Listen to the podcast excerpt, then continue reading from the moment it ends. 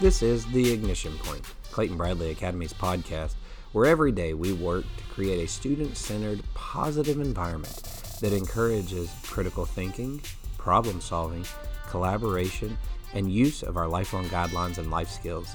Today's podcast features Katie Berrong and Stacie Hutchinson. They are preschool teachers here at Clayton Bradley and have been here with us for several years. And we want to take an opportunity today to talk to them about conceptual learning, what that looks like in the preschool classroom with our three and four year olds, and how we apply that to the larger model that we use at the school. I want to welcome Katie and Stacie to the podcast today. Hey, thanks for having us. We're excited. Yes, Kendall, thank you so much. And I want to start with just that kind of introductory to our audience that may or may not know you of how did you kind of get to CBA? What was your route here? Um, however much detail you'd like to give on that. Katie, we'll start with you, and then Stacie, we'll go to you. Yeah, so I um, grew up here, grew up in Maryville. I went to UT, um, and they actually have a great program for educators that's the four plus one program. So it's a five year, um, you end up with your master's. So I did that and have my master's in early childhood education. I did a year long internship in a public school um, in Knox County, and then straight out of getting my master's, I came here and have been teaching preschool. This is my fifth year here. Nice. Stacie? Okay, I am from New Jersey, um, and I went to UT undergraduate, and I continued UT for my master's degree. I am a speech language pathologist, and the reason or the way I got to CBA was I was asked to be the speech pathologist for the first two years. I was part time, and I saw kids in the afternoon for speech.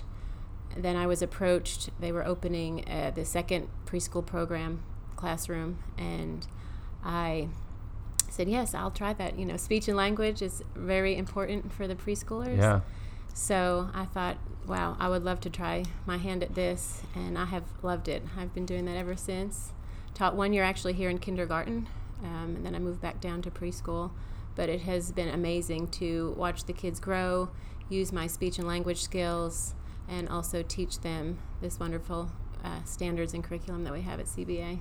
Yeah, and so when we're talking about standards with preschoolers, that that might be a little bit interesting for people to think about because they may think of preschool as, in essence, uh, like a, a, maybe a babysitting, and and maybe if they beef it up a little bit, like a babysitting, that maybe they learn some things.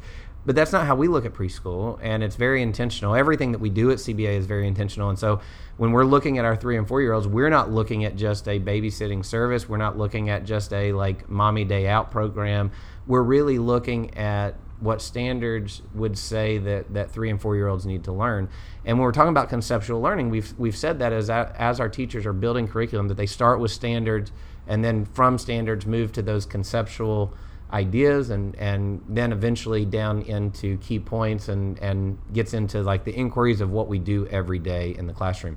So why don't you help us with that, Stacie? You mentioned that you know the things that you have enjoyed doing with preschool and, and teaching that level what is that like to start with standards? What standards do we use with preschool? We do use the tennessee state standards so we do follow those standards but the good thing about it is that we don't have to follow a curriculum that's been bought or that has been mapped out for us. We get to be very creative and take those state standards and split them up how we see fit how it fits into our conceptual key point um, our concept for the year. So I think it's really good that we can create that and not be dictated to of this is the book that you have to follow.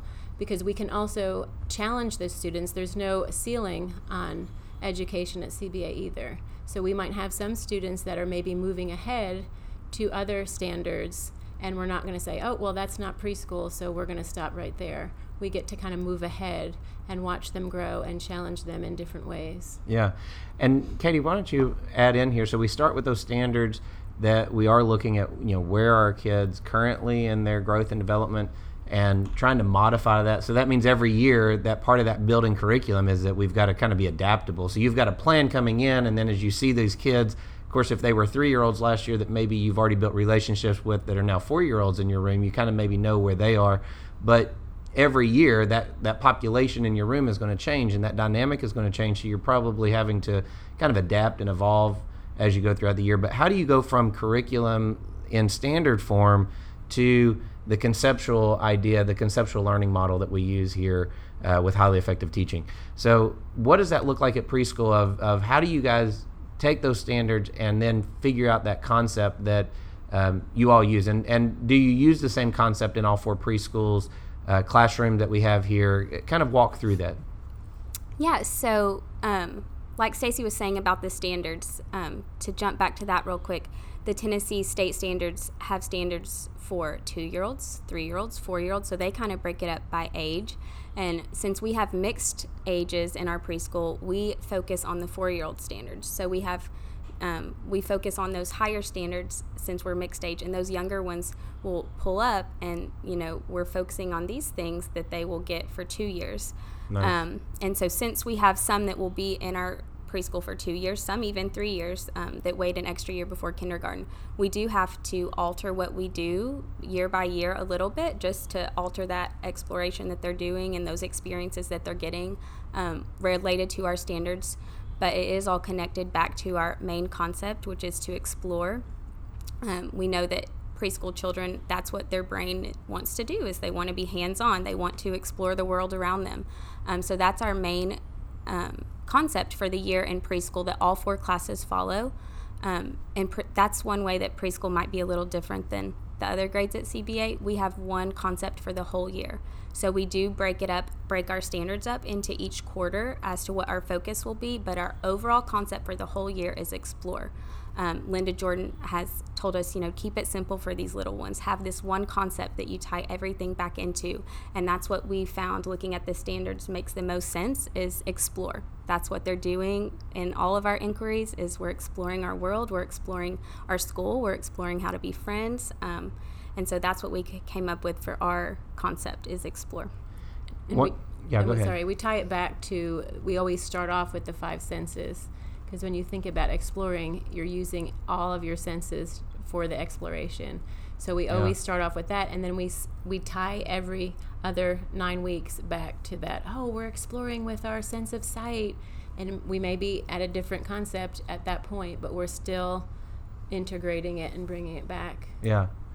And one of the things that we look at with that social development, you guys get three and four year olds that I'm sure some of them probably have come from programs maybe that they have been around other kids. But we've also got kids that are probably coming to preschool that for the most part have not ever really been around another kid. Maybe they have a sibling, maybe they don't. And so there there's also a lot of that social dynamic there. And and we know as a kid goes through our school here that really lower school the the social dynamic is we want them to make friends, but they really care a lot about whether their teacher likes them as they get into middle school, high school, some of that caring about whether my teacher likes me is not as important as caring about whether my peers like me. And so we know that we have to kind of manage that as we go. So, what is that like um, with the, the three and four year olds, and, and how do you guys actually build that into curriculum? Of what you do every day. It, it, are there things that you are doing in class that are actually teaching them how to show friendship or how to show caring? How, what does that look like if, if I was walking into a preschool classroom? What might that look like with the curriculum or what might that look like with the activity that's going on? How intentional are you in, in that kind of development? We definitely target talk all day long. In preschool, you are just talking all day long. Everything is a learning experience.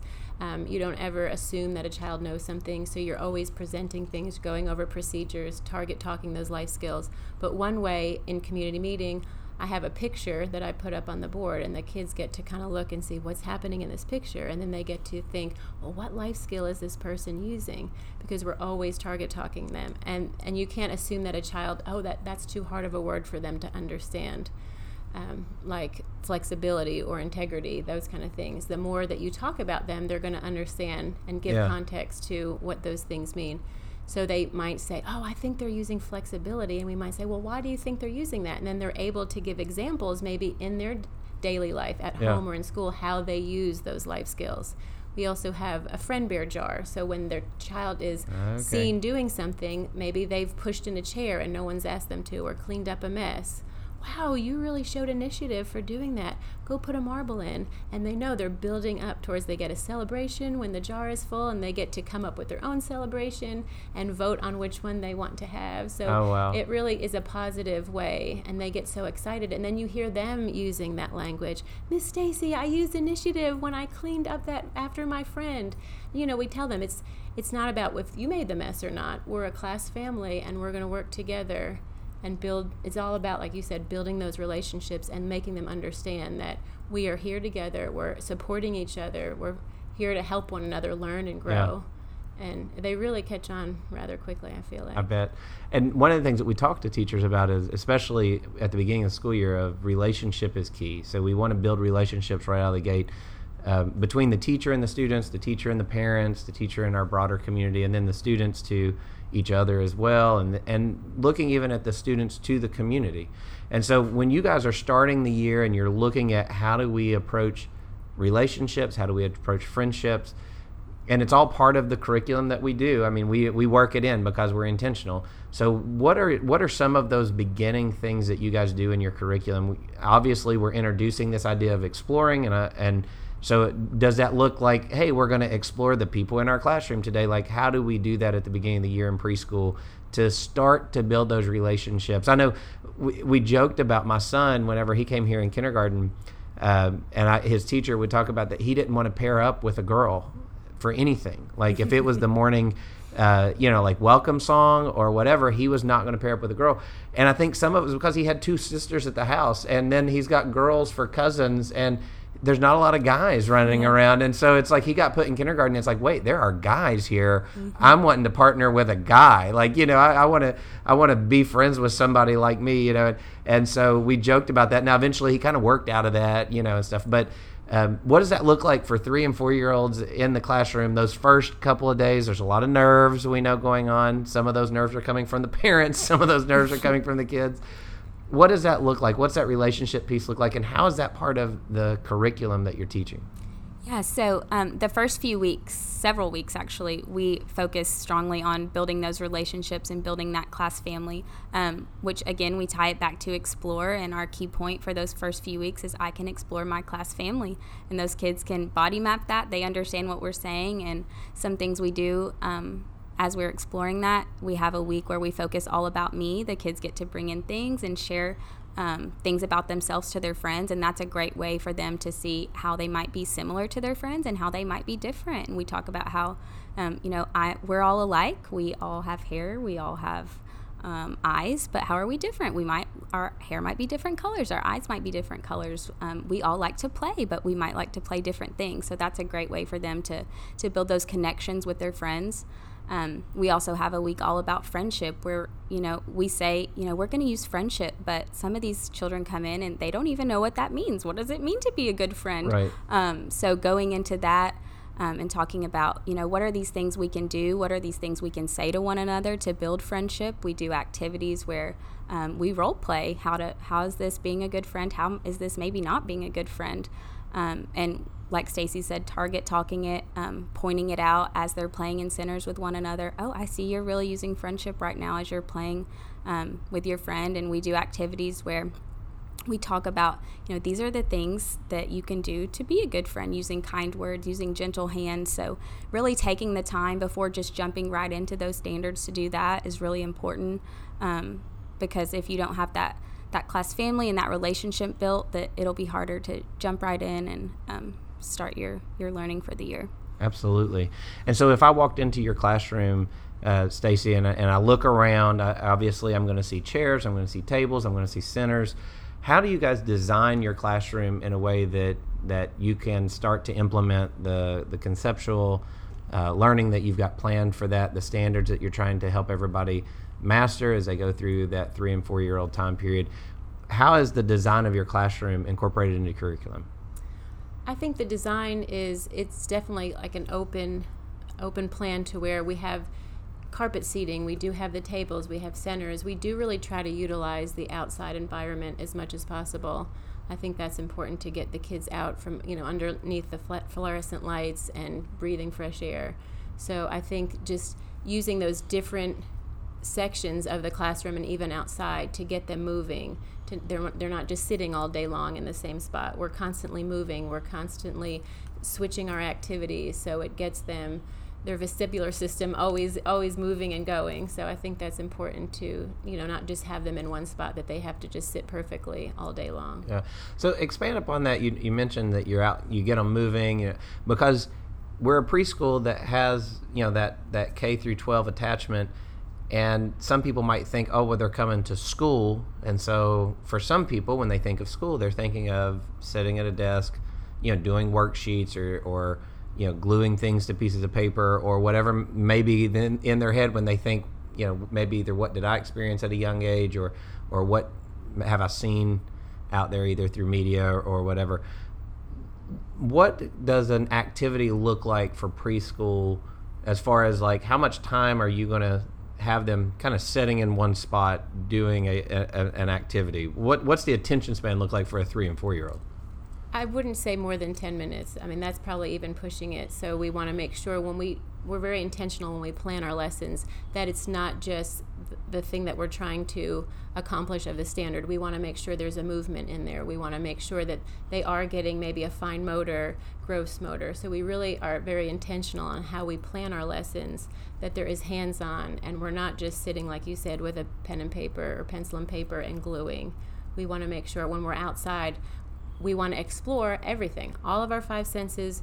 We can um, touch things, see things, because you, like I said, you can't assume that a child has experienced that. So we want to give them all the experiences p- possible. Yeah, you know, the experience piece of our model is is really important, and when we're talking about um, with other grade levels that we've had on the podcast, we always look at that real world connection of like how is this used somewhere out there that to kind of answer that question that that you see with students of like when am I ever going to need to know this that kind of question is probably not something you'd hear a three and four year old ask because they're just living life. Um, but how are you doing that? Because the, the challenge for three and four year olds in, in our system is that we can't do the the field study experience the kind of the way we do with K through 12. So K through 12, we can put them in buses, we can take them wherever we want to take them, type deal.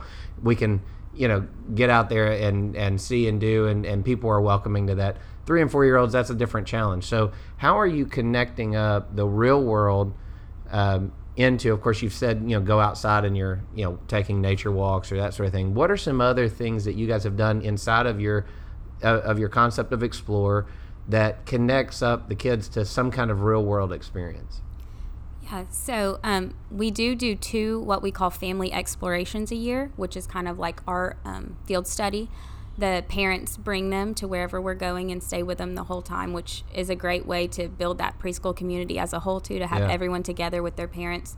Um, so, because we can only do two, we try to be really purposeful about what we do to make sure it really aligns with, with our curriculum. Um, we have one coming up. We're going to um, a farm as we'll be starting to explore um, fall plants and animals and habitats. So we'll nice. kind of go there before we jump into our learning to give them that knowledge to kind of build, go back on that experience as we begin exploring um, and talk about it.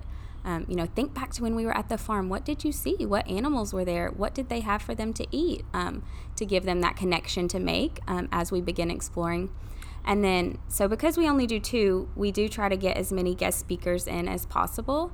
And I think that kind of goes back to building those relationships with parents too. And, you know, a lot of our parents are are people in our community that would love to help. And so um, we invite them into our classroom if it relates to what we're learning about. Um, and we invite um, the Knoxville Zoo has come before, the Muse has come and done some hands-on experiences for the kids.